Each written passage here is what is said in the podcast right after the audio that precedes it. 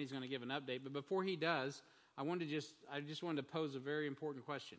And uh, if you can answer this very important question, you may you may be the owner of this wonderful T-shirt. So.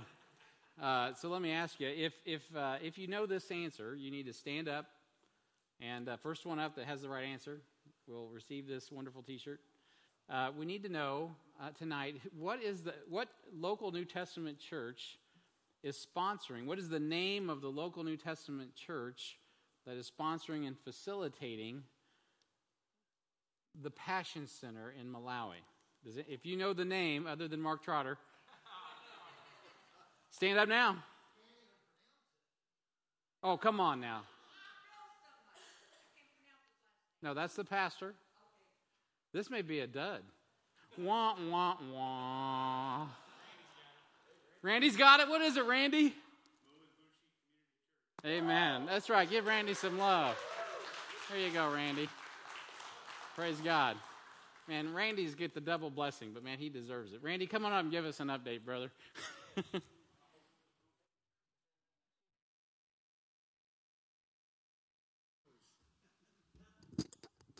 I only stood up because I could pronounce it. Uh, okay, so how many of you were here last night? You remember that we had a, a few boxes up here. There was 1,326, if I remember right. So we uh, we extend, expended ex, what's the right word? We extended it by 100 percent. There's 1,000 or 10,000. I can't even talk. 10,098 New Testaments in the boxes.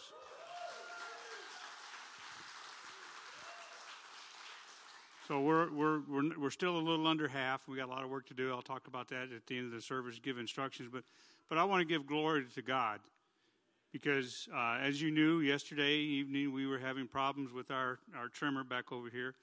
Um, and it was giving us all kinds of fits, and we couldn't figure it out. And every head we scratched, it didn't make a difference. Uh, but, you know, the calls of the saints went up to the heaven, and God answered. Uh, so there's actually and I don't want to um, mess anything up, but there were there were some problems that are still in the machine that wouldn't let, that wouldn't, wouldn't let it work last night or yesterday. But God's God, you know, God has control over an inanimate object as much as He does a human soul, and so we don't want to forget that kind of thing. We I mean it was all prayer. It is nothing that we did. Is nothing that we could think of. Nothing that we could. Nobody that we talked to. Hey, can you help us? We got this problem. This is what it's doing. This is what is happening. None of that made a difference, but your prayers. So don't ever think that prayers don't matter. Or when we ask you to pray for a trimmer, or pray for my car, or pray for whatever. I mean, God is in everything, and there is nothing that has been made that God cannot touch.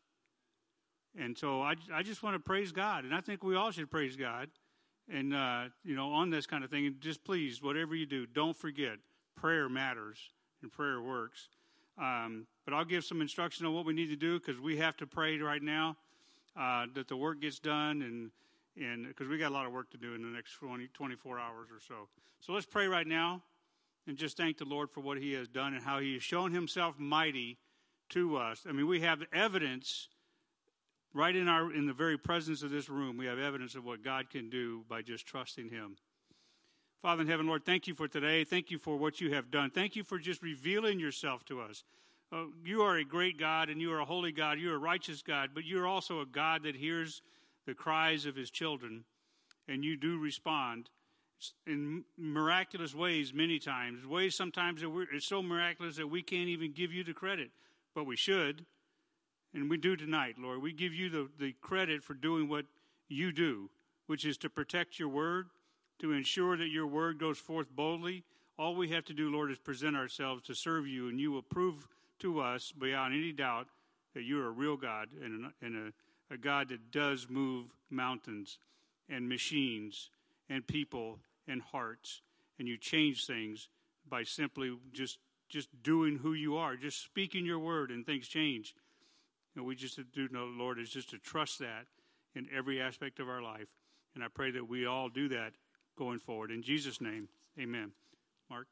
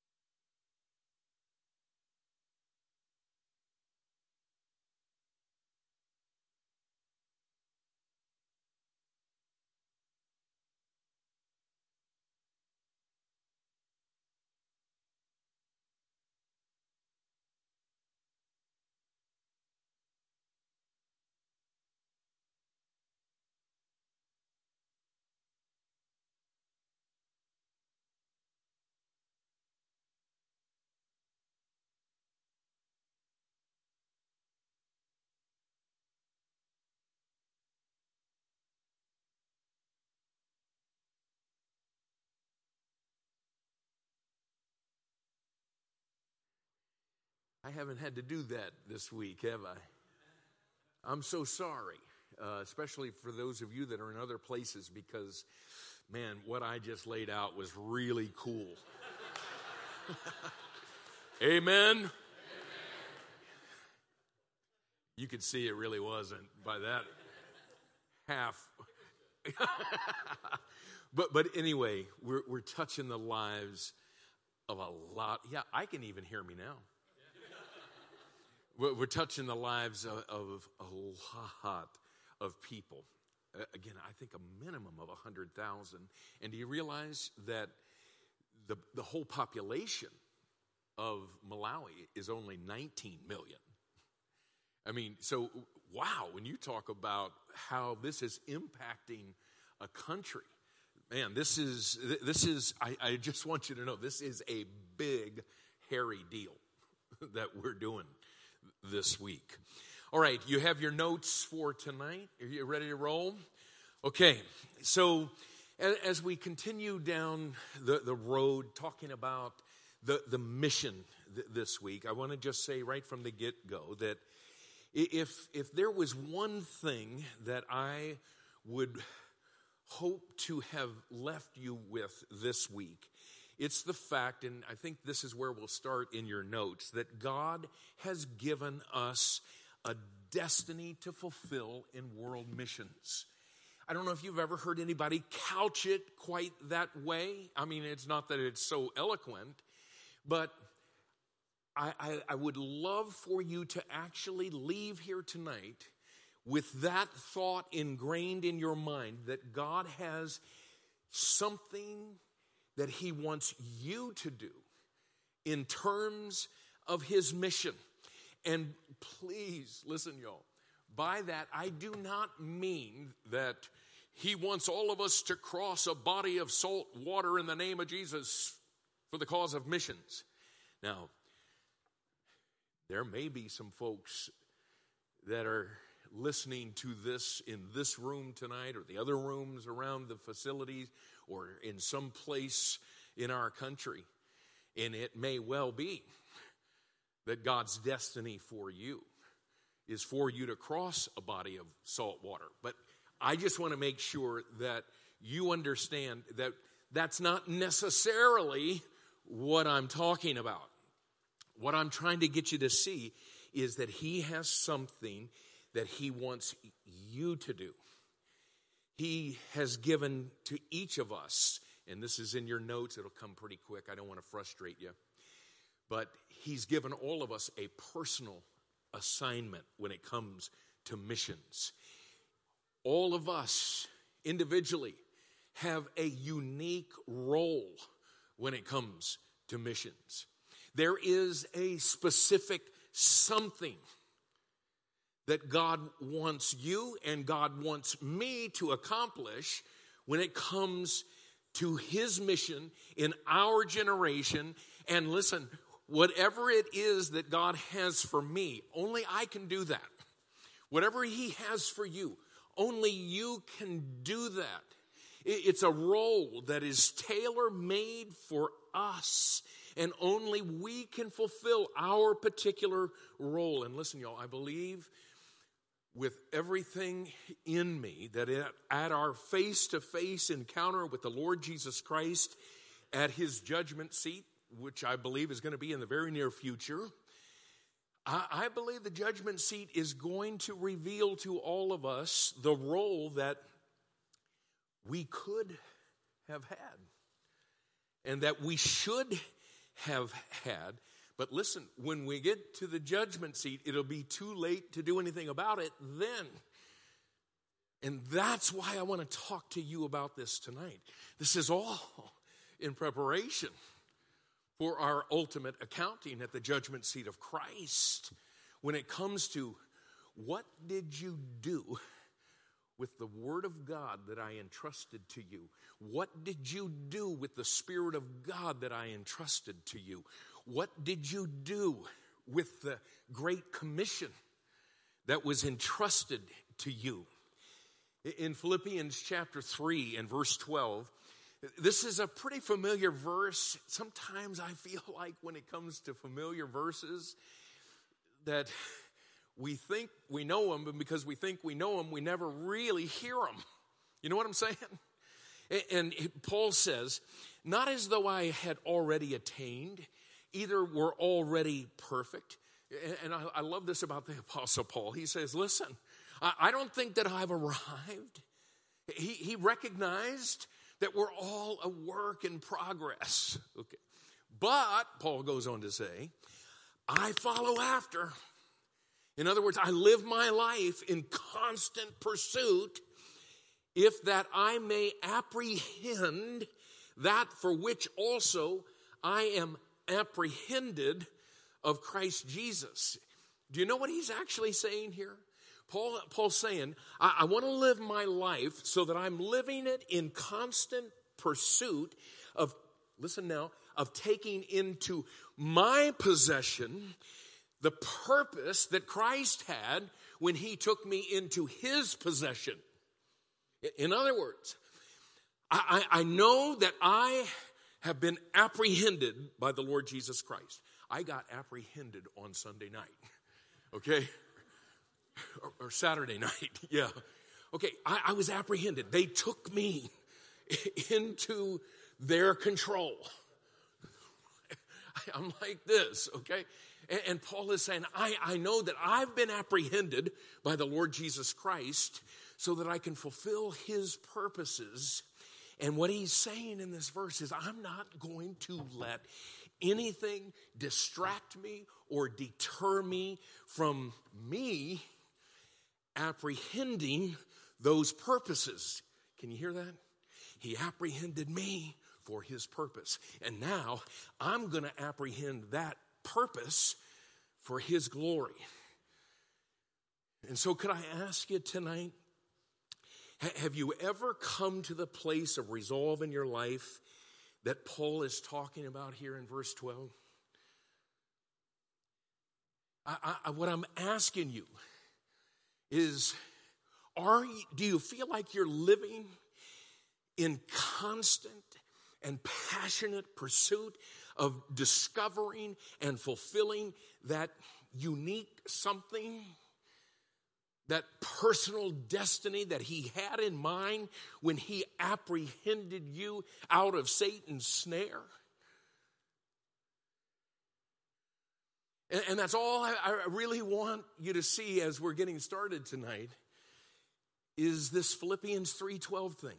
And are we at that place of resolve? And as we as we get rolling here tonight, what I want you to see is that there is a threefold cord that binds our purposes to the purposes of God. Are, are, you familiar with that little verse in Ecclesiastes chapter 4 and verse 12? What it says is a threefold cord is not easily broken. You know, if you have a piece of one piece of thread it's not really real strong. And if you have two, it's stronger. But what he says is a threefold cord. You, you, you start binding three of those together, and you're going to have to have a little bit of power, even with thread, mind you, to break that thing. And I want you to see tonight as we get started, there's a threefold cord that binds our purposes to the purposes of God. Okay, now these three things, they could be a, a message in, in, themselves.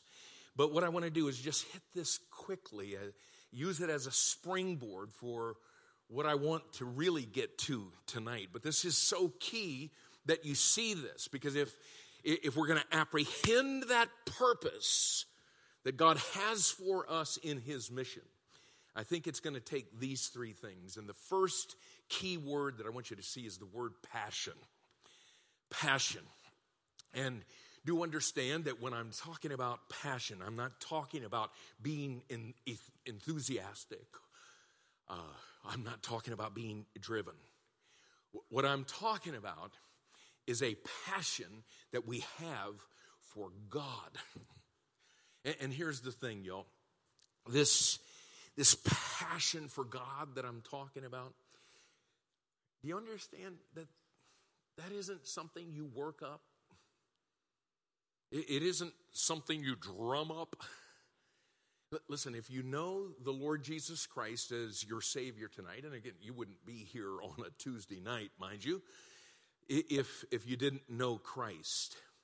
But I want you to understand that if you know Christ, this passion for God is simply something that needs to be released because it's in you.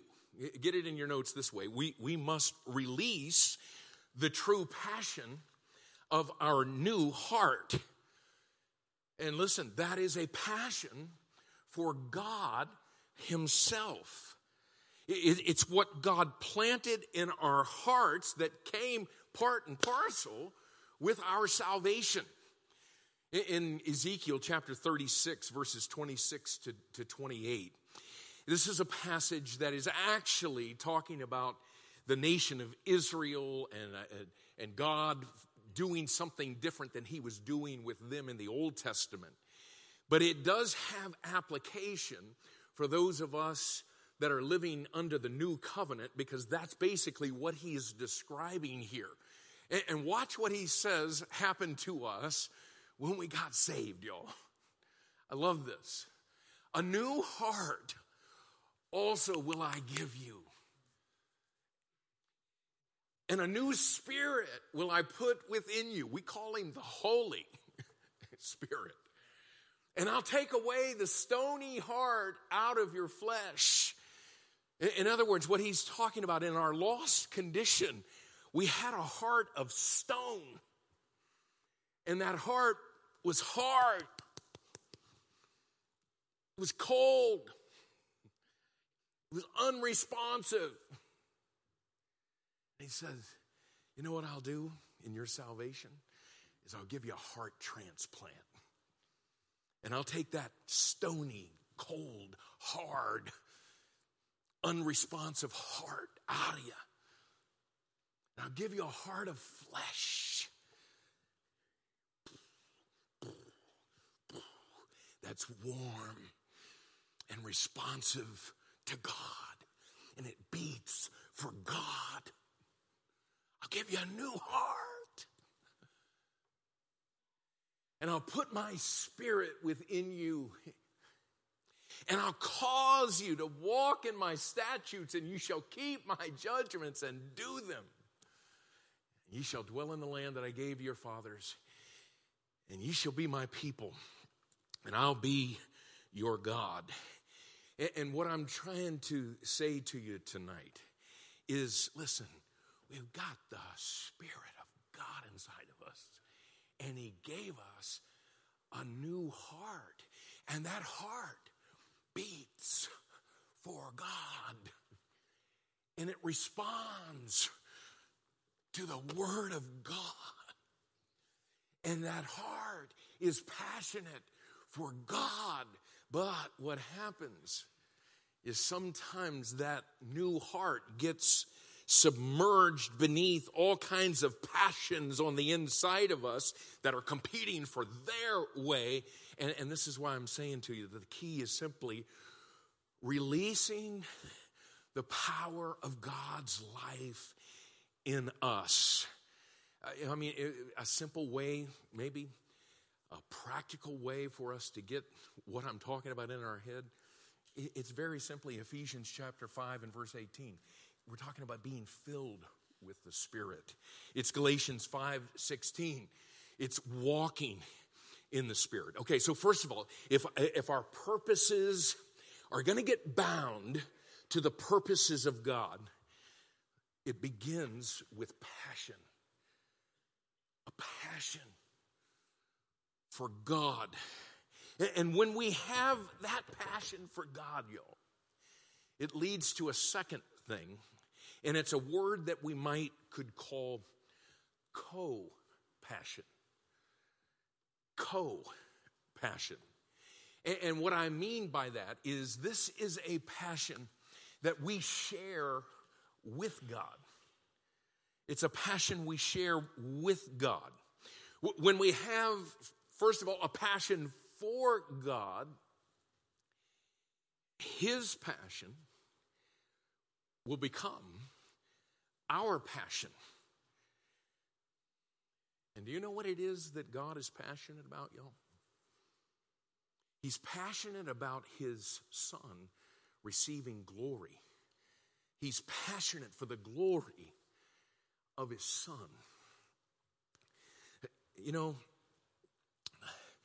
through this salvation that I was just talking about, where we got that new heart and that new spirit within us, what happened to us, y'all, is we found ourselves in the big fat middle of the greatest love story in the history of the universe. And the love story that I'm talking about is not first and foremost about God's love for us. I don't want to diminish that for anything. But listen, it's not really first and foremost about God's love for us. We found ourselves in the midst of a love story between a loving father and his son. And do you know what the, the book of Ephesians, chapter 1, actually teaches us, y'all? That before the foundation of the world, God looked through the corridors of time that had not yet even been created, and He wanted to find a love gift for His Son. And when He looked into time that had not yet been created, He saw this crazy thing church, the bride of Christ. And He said, that's going to be my love gift to the son, to my son. And, and I'm going to do for those people what I won't do for any other people in any other period of time. Because when they call on my son's name, what I'm going to do is I'm going to give them a new heart. And I'm going to give them a new spirit. And I'm going to give them a new position.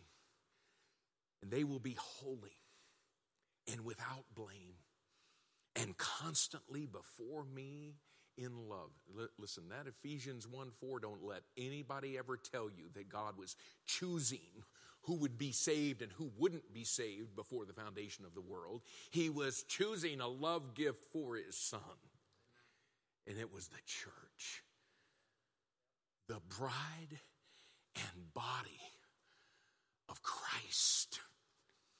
And, and you know what's so crazy about this thing, y'all? is this love gift that the Father gives to His Son.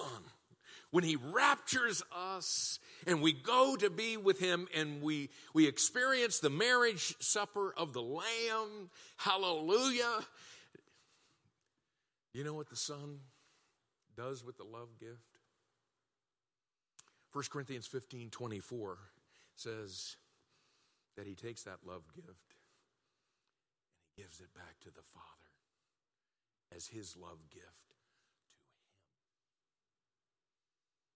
Y'all, we get passed around between the Father and the Son as this glorious love gift. But what I'm trying to get you to see, y'all, is when we get passionate for God, something happens and we get passionate for what he's passionate about. And he's passionate about his son.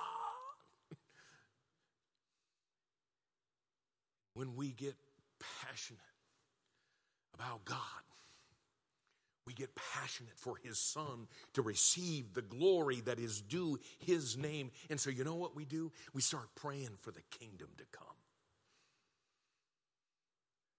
That time when Christ is going to establish that kingdom, and every knee will bow and every tongue will confess. And all the earth shall worship him and sing unto his name. They shall sing unto his name. Psalm 64, verse 6. And the earth shall be filled with the knowledge of the glory of the Lord as the waters cover the sea.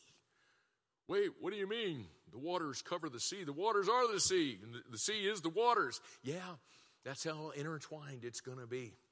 The kingdom of God in us, in a literal physical kingdom on the earth. Just part of it. And that's where all of history, that's where all of the Bible is actually moving and pointing. So when I have a passion for God Himself, what automatically happens? is I begin to share in the passion for the glory of his, his son. And, and then there's the next thing. And again, this is not something that we work up.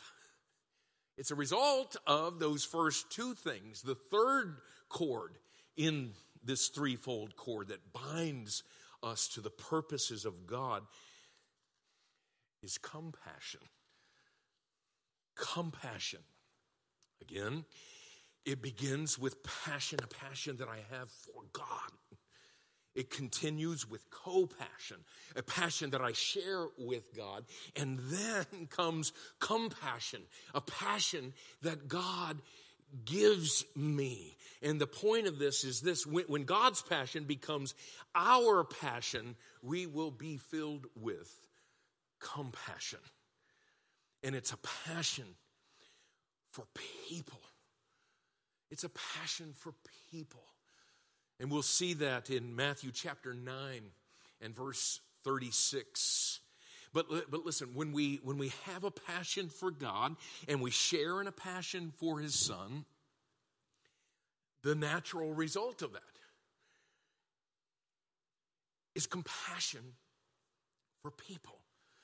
You know, people ask all the time, man, I, I, I, I, have, I struggle with being motivated. And I, I struggle with caring about people. What, Pastor, what can I do?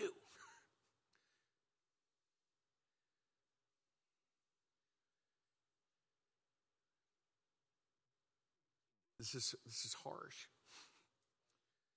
Get interested in God. That's it. Release that new heart. And get a passion for Him because as soon as you do, you're going to have a passion for His Son and a kingdom that He's building right now, the kingdom of God that's going to translate into the kingdom of heaven on the earth where He will rule and reign. And when you care about that, you care about the worshipers that are going to be a part of that incredible kingdom. But what does it look like, y'all, for us to actually get to the place to where we have compassion? What does that actually, what does it look like in, in real life? And the, this is in your notes. First of all, we will hear voices that we've never heard before. Now, now I got to tell you, y'all, in our world, if you hear voices, you aren't normal. And that's what I'm talking about. Coming to the place to where we're no longer normal. We hear voices we've never heard before. People with compassion, y'all. They hear things that other people don't hear. When you have biblical compassion, first of all, like Isaiah in the heavenly holy of holies, listen, we will hear the Father cry out from above us, Whom shall I send? And who will go for us? Let, let me ask you, my brother and sister, have you ever where you actually personalized it, where he's saying to you, Whom shall I send? Who will go? You know why people don't go in the 21st century? Nobody hears his voice.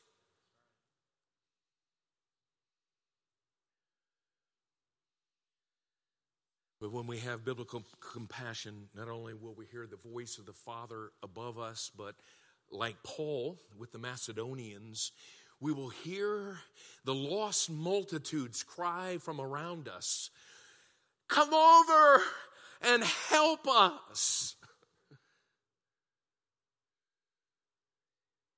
You know why people don't go in the 21st century? Nobody hears the people, the lost people on this planet saying, Hey, would you come over? And would you help us? And not only do we hear the voice of the Father above us and the lost multitudes around us, but like Lazarus, we will hear the damned souls cry out from below us. Do you remember what the rich man in hell said? No, don't fill your sheet in just yet. Lazarus heard him cry out, Send Lazarus to my brethren, lest they come into this place of torment. And what I want you to put on your sheet, sheet instead of Lazarus, I want you to write your name right in there. Send Mark. Send Sherry. Send Brian. Send Amy. Send Randy. Send Julie. Send Dal. Send, send Serene. Listen, when we hear the voice of the Father above us saying, Whom shall I send?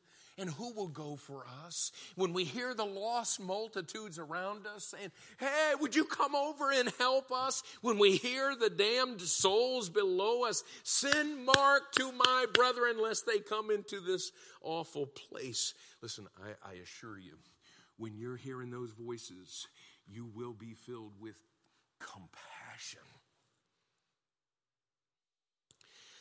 But there's a second thing that happens. Not only will you hear voices you've never heard before, but number two, we'll feel emotions we've never felt before.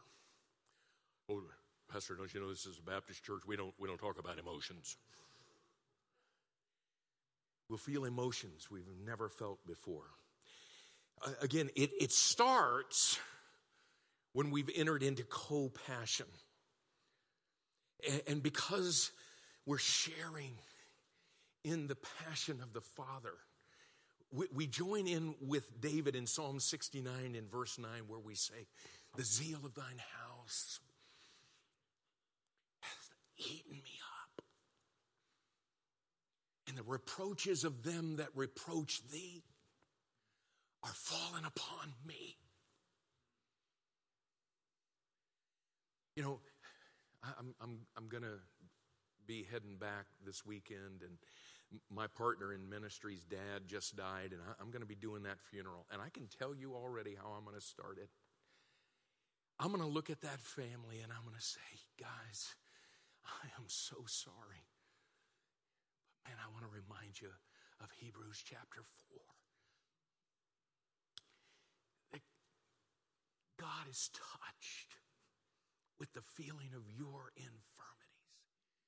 God feels what you feel. And do you know how often we get comforted by that? You know what I'm talking about, y'all? David said, God, I feel like I'm getting eat up from the inside because I feel what you feel. Where are the people in the 21st century, y'all, that feels what God feels?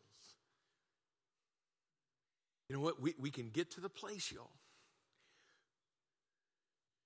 to where we create this little life that we were talking about last night in our little fair garden where as long as everything is going along in my life, then I don't really give a rip what's going on in the world.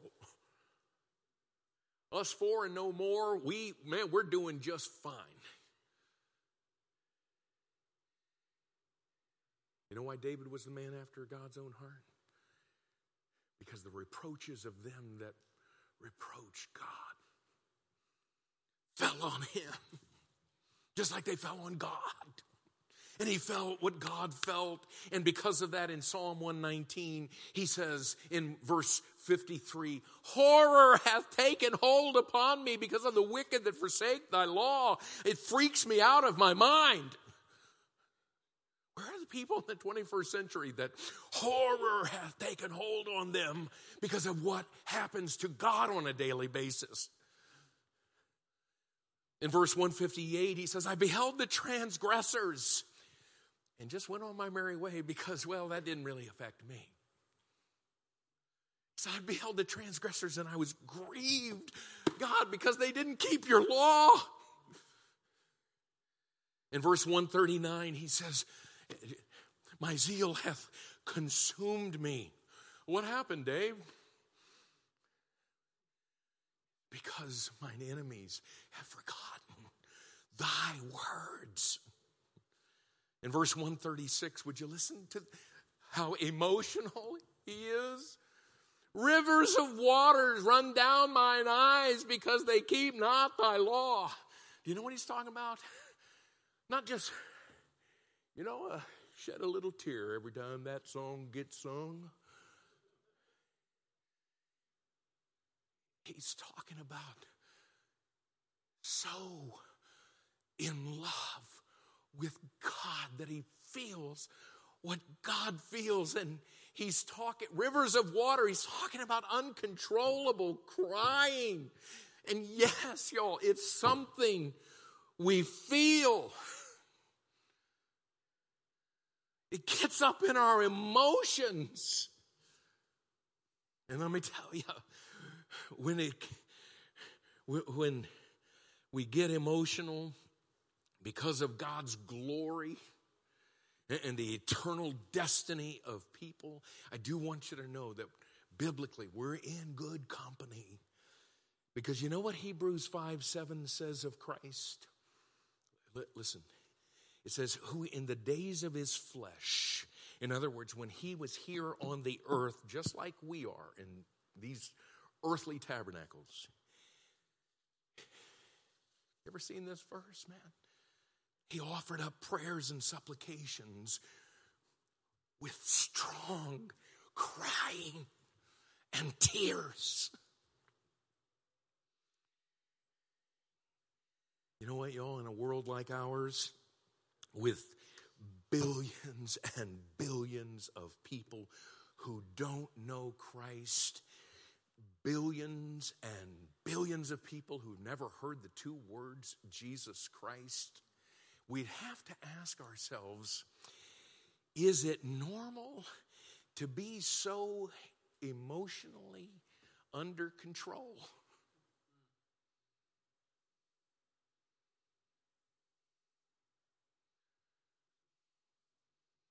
We're worried about being abnormal because of what we feel. And maybe the real abnormal see in this thing is that we don't feel anything.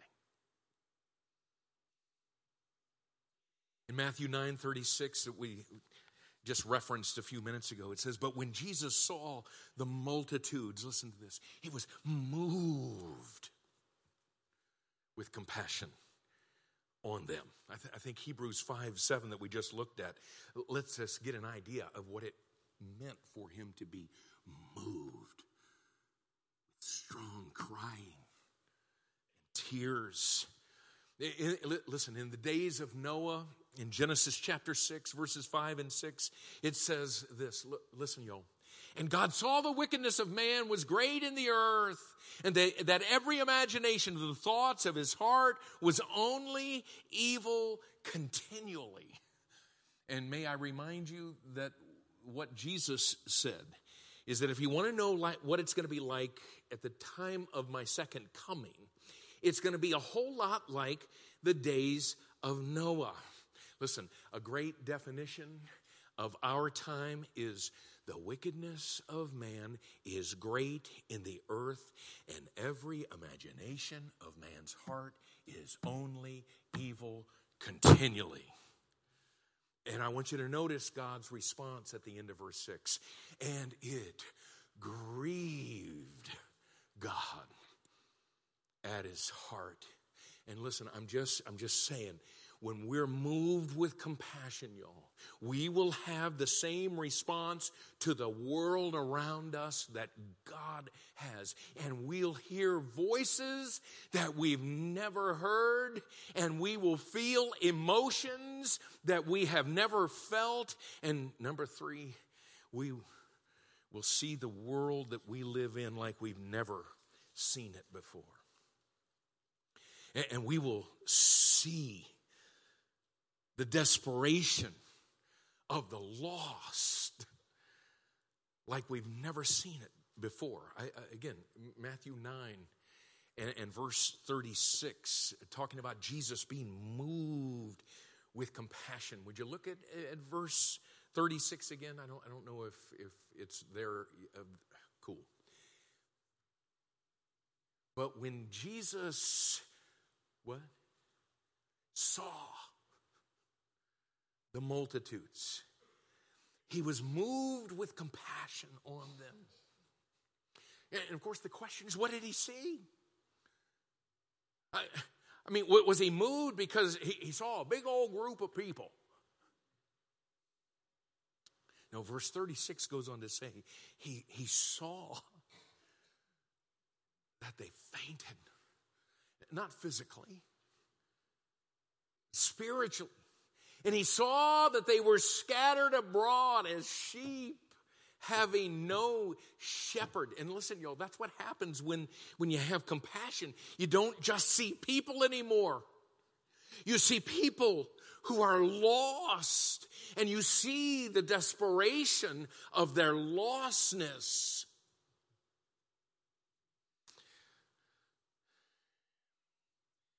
And there's something else we'll see when we're actually moved with compassion.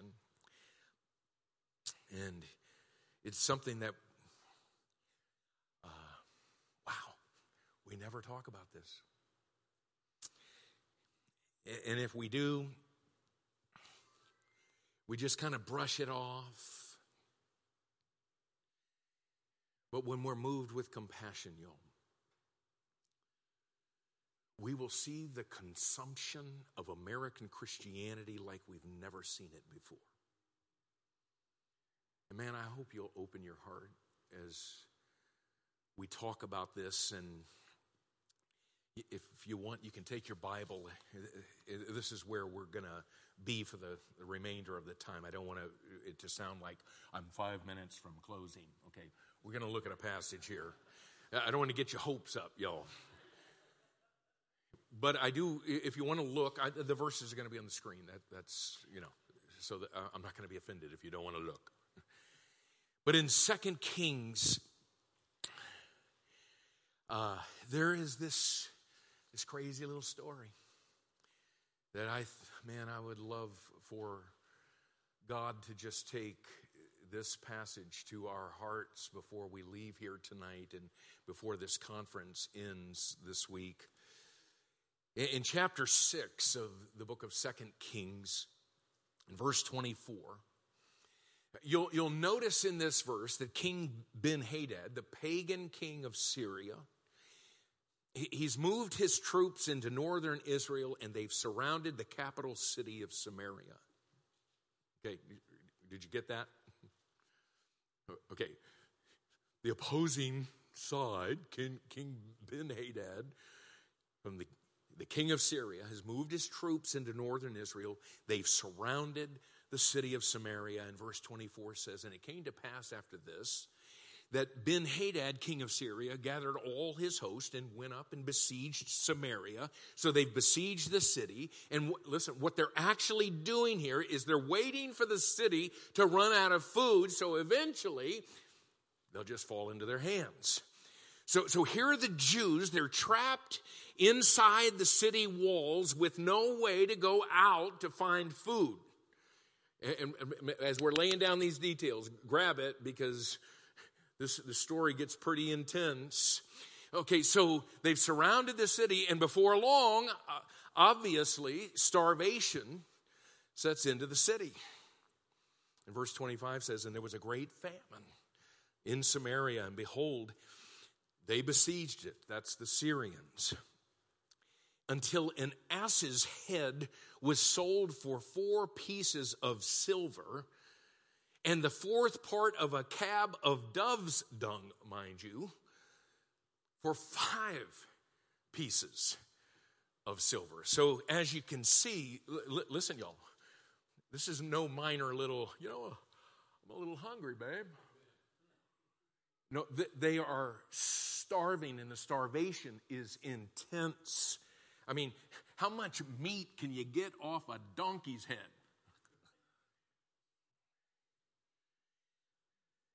And eating dove's poop for crying out loud. And paying a pretty penny to do it.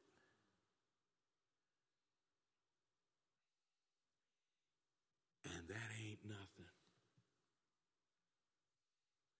Wait till you see this, verse 26. And, and as the king of Israel was passing by upon the wall, there cried a woman unto him, saying, Help, my Lord, O king. And he said, Baby, if the Lord do not help thee, whence shall I help thee? In other words, listen, girl, this is a whole lot bigger than government. the government ain't going to be able to fix your situation, and the only hope you have is for God to step in. He says, How do you think I'm going to help you? He says, Out of the barn floor or out of the wine press? And the king said unto her, Okay, he, he's telling her that, but he, he said, Okay, so what's your problem? I mean, what, what's going on? What aileth thee? And she answered, This woman said unto me, Give thy son that we may eat him today, and we'll eat my son tomorrow. That's what I'm saying. A donkey's head, dove's poop, that's nothing. We're talking about eating their kids. Verse 29 So we boiled my son and did eat him.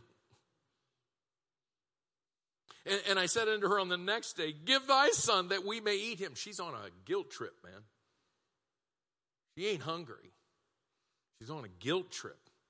And she hath hid her son, verse 30, and it came to pass when the king heard these words of the woman that he rent his clothes and he passed by upon the wall and the people looked and behold he had sackcloth within upon his flesh and the king goes through uh, at least some semblance of grief some semblance of repentance but in verse 31 and following he you know what he does he blames it on the prophet elisha and he threatens to kill him and when we come into chapter 7 and verse 1, Elisha prophesies that the situation would be changing drastically and that that drastic change would happen on the very next day. Wow. Again, this thing's pretty intense. And Elisha is saying, hey, be over tomorrow. Verse 1 says, Then Elisha said, Hear ye the word of the Lord. Thus saith the Lord. Tomorrow, about this time, shall a measure of fine flour be sold for a shekel, and two measures of barley for a shekel in the gate of Samaria. And of course, what he's actually prophesying is that everything's going to be back to normal within 24 hours. The financial markets are all going to be back in place, and the gates of the city are going to be open again. And, and it was so unthinkable and seemingly impossible. One of the king's men says to Elisha in verse 2 Dude, you got to be out of your mind. I mean, God Himself would have to just open the windows of heaven to change this situation that drastically and that quickly. And then watch what happens in verses 3 and 4. And there were four leprous men at the entering in of the gate, and they said one to another. Now, this is before it's changed. Why sit we here until we die? Okay, and you understand that at this period of time, lepers were put outside of the city walls. Okay, so they're out there and they're going, What in the world are we doing, man? Why sit here until we die? If we say we'll enter into the city, then the famine's in the city and we shall die there. And if we sit still here, we die also.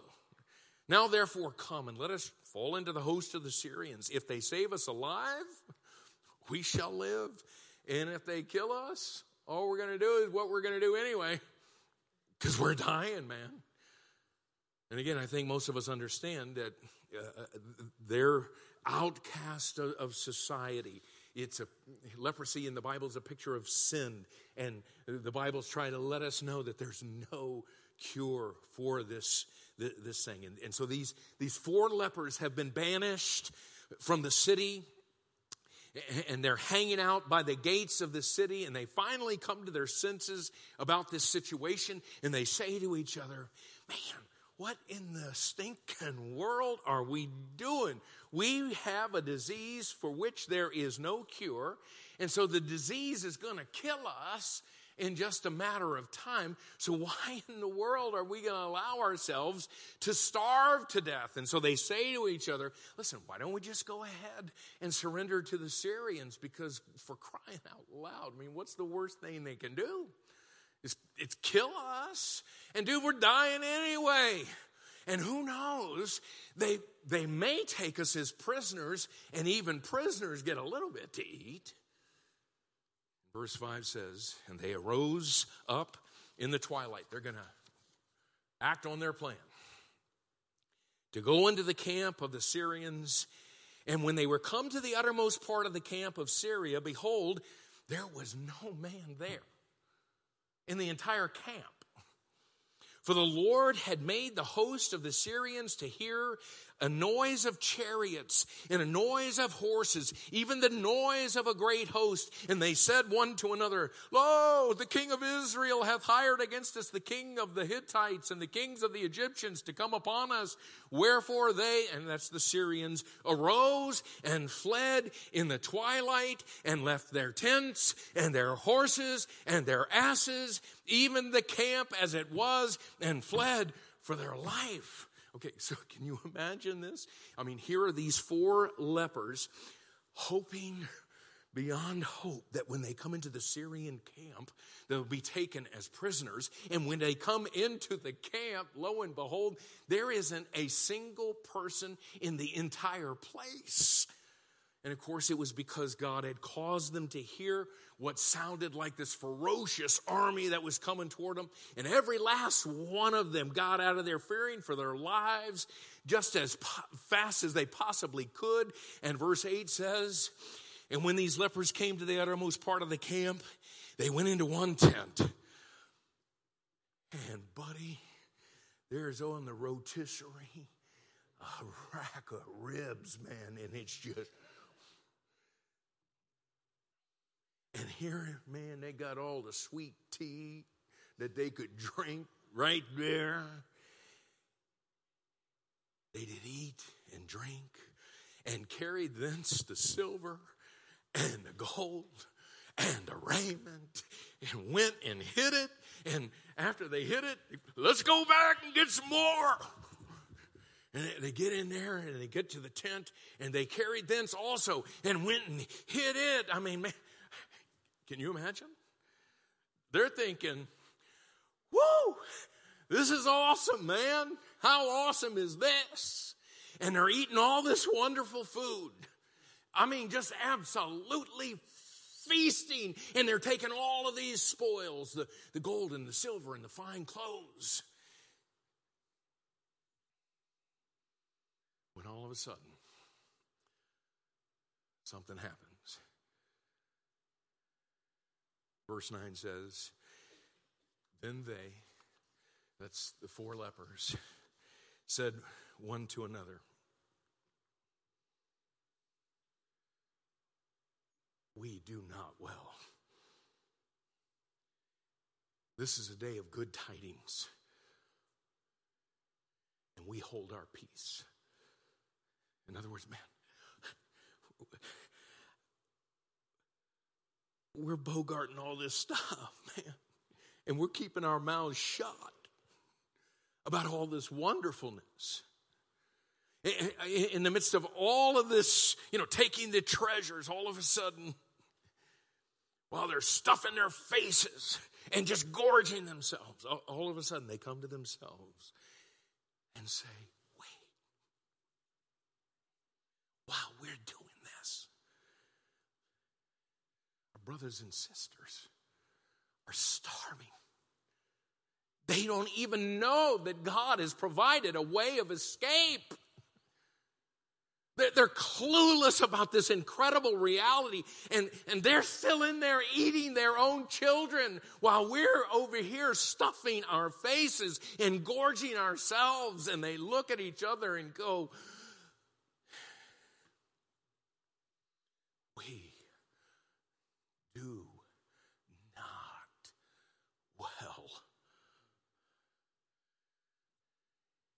they finally come to their senses about what they're actually doing and they say, This has got to stop. We got to do something. And look what they say to each other in the rest of verse 9. If we tarry till the morning light, some mischief will come upon us. In other words, we, we can't wait any longer to get the word out. If we do, God's not going to be pleased with us, and, and some mischief will come upon us. Now, therefore, come that we may go and tell the king's household. This is a day of good tidings.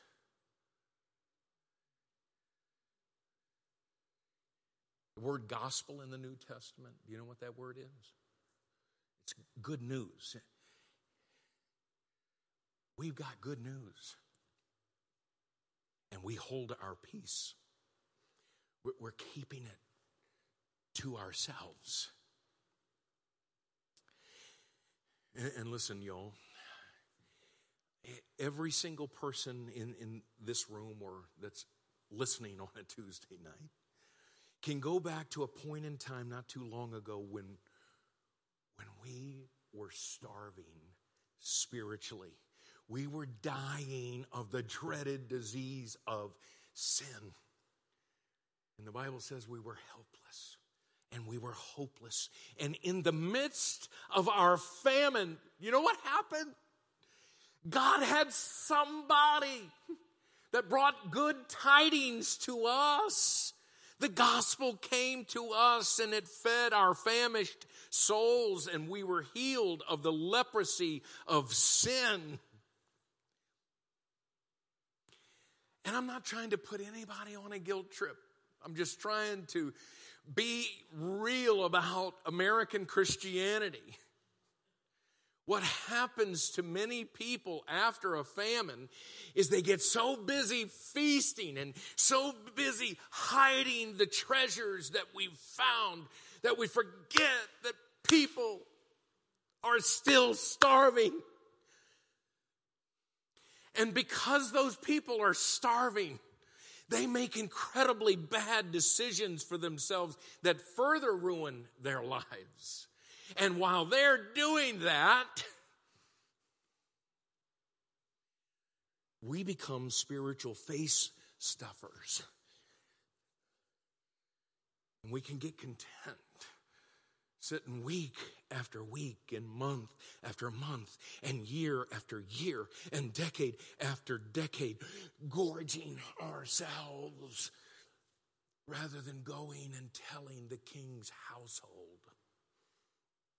Okay, so if you want a quick rundown of how verse 9 applies to us, I've already mentioned the good tidings is the gospel, the good news.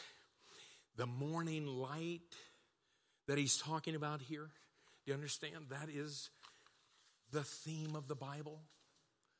It's the day, hallelujah. It is the day of the Lord when the Lord Jesus Christ, the Sun of righteousness, rises on this planet.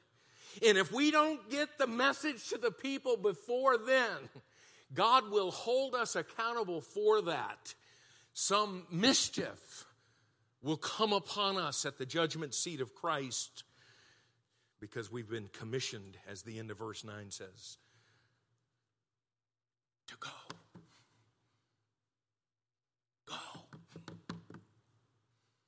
Tell the king's household. It's what Jesus talked about in the parable of the Great Supper in Luke chapter 14, verse 23, when, when the Lord said unto the servant, Go, man! Go! Go out into the highways and hedges and compel them to come in that my house might be filled. And again, y'all, I, I, I promise you, I, I'm not at all trying to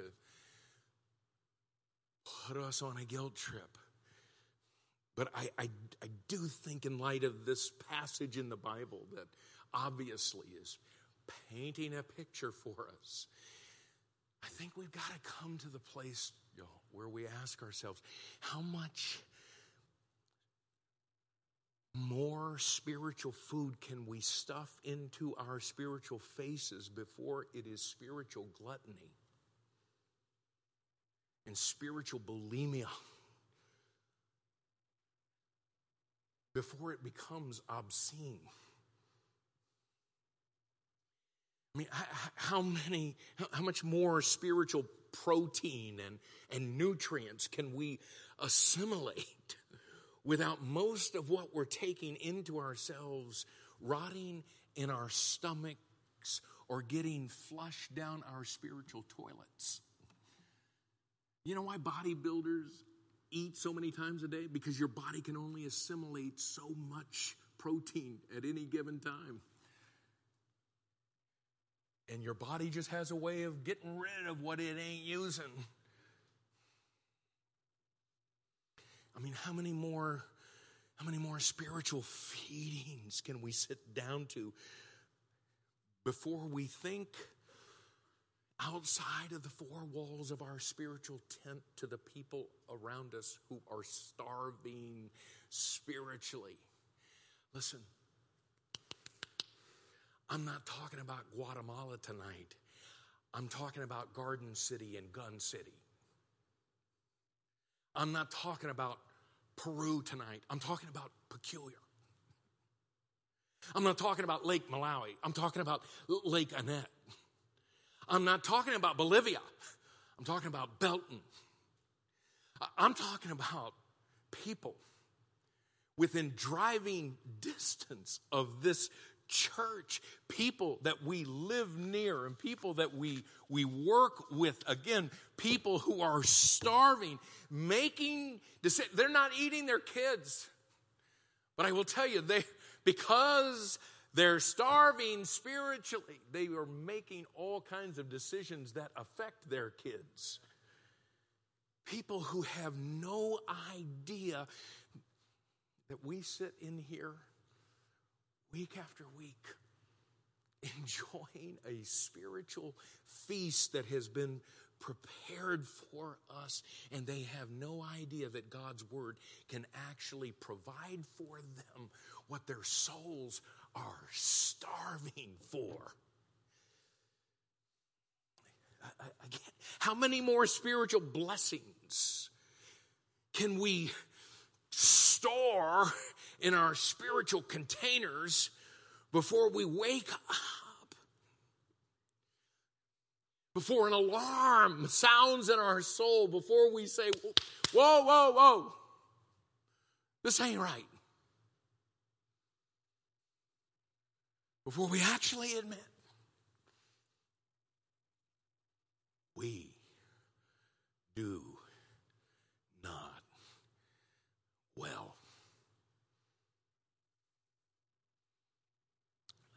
Listen, y'all. God didn't bless us so we could be containers of His blessing. He blessed us to be a blessing. Rather than becoming containers of His blessing, He intended for us to be conduits of the blessing to others and channels of blessing to the people of the world. And so I appeal to you, my brothers and sisters, when will we be like the lepers in this story and, and come to our spiritual senses and ask, What has happened to me? How have I become so self absorbed and self seeking and self consumed and, and, and short sighted that I don't care about spiritually starving people? And where we started in this message tonight is I was trying to say to all of us that God has a destiny for all of us to fulfill when it comes to world missions. There, there's something, y'all, that He wants me to do. And only I can do that. But there's something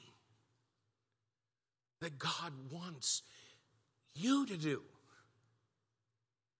that has to do with getting the mission accomplished with it has to do with getting spiritual food to spiritually starving people that are making horrendous decisions with their life. At the bottom of your notes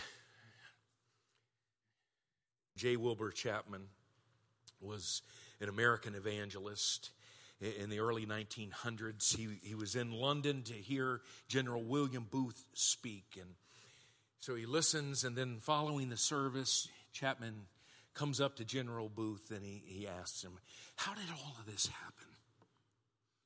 How does one man accomplish so much for the kingdom of God? And Chapman writes, he hesitated for a second. And I saw the tears come into his eyes and steal down his cheeks. And then he said, I- will tell you the secret. Would you listen? God has had all there was of me. There have been men with greater brains than I, men with greater opportunities but the day I got the poor of the world in my heart and a vision of what Jesus Christ could do with the poor, I made up my mind that God would have all of William Booth there was. And if there's any if there is anything of power in the Salvation Army today, and it used to be a thing, it is because God has had all the adoration of my heart all the power of my will and all the influence of my life. And so, as we conclude tonight, and just before Pastor Brian comes, what I want to ask you tonight is first of all, does, does God have all there is of you? Can you honestly say that tonight? Have you ever said that to God? I get it, God. I'm not my own. I've been bought with a price. I get it. So you have all there is of me. And Will you lay before him tonight? As Booth said, all the adoration of your heart, all the power of your will, all the influence of your life. And Lord, as Pastor Brian comes, I, I, pray, Lord, that your word will do in the hearts of people what you intend for it to do. I pray you'll remove any of the human element from this. But Lord, I, I, I pray that this will be a, a night of surrender for all of us.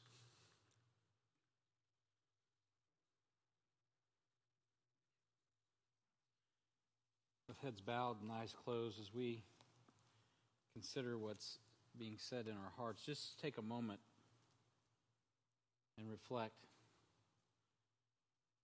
Does God have all there is of you? Will you lay before Him today all adoration of your heart, all power of your will, all the influence of your life? And be honest.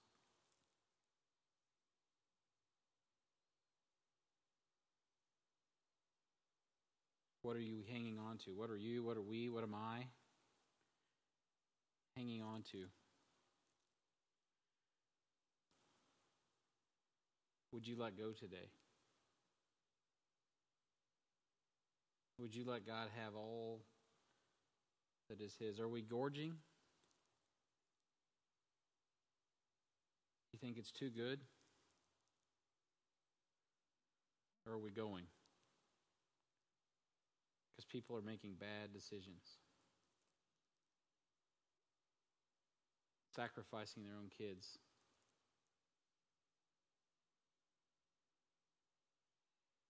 Addicted, not to ministry, but to sin. Heavenly Father, we've heard a, a word from you tonight. And uh, I, Lord, I hesitate to move forward without your permission. Lord, I've been in many meetings in many years, and, and I have heard your voice, and sometimes I respond and sometimes I don't. And Lord, forgive me for when I don't. And thank you for giving us all one more opportunity to hear you knock and open the door and allow you to do what you do in our lives. That's to call us to go. Not necessarily just over the ocean, but across the street, across the aisle, across the cubicle, across the parking lot.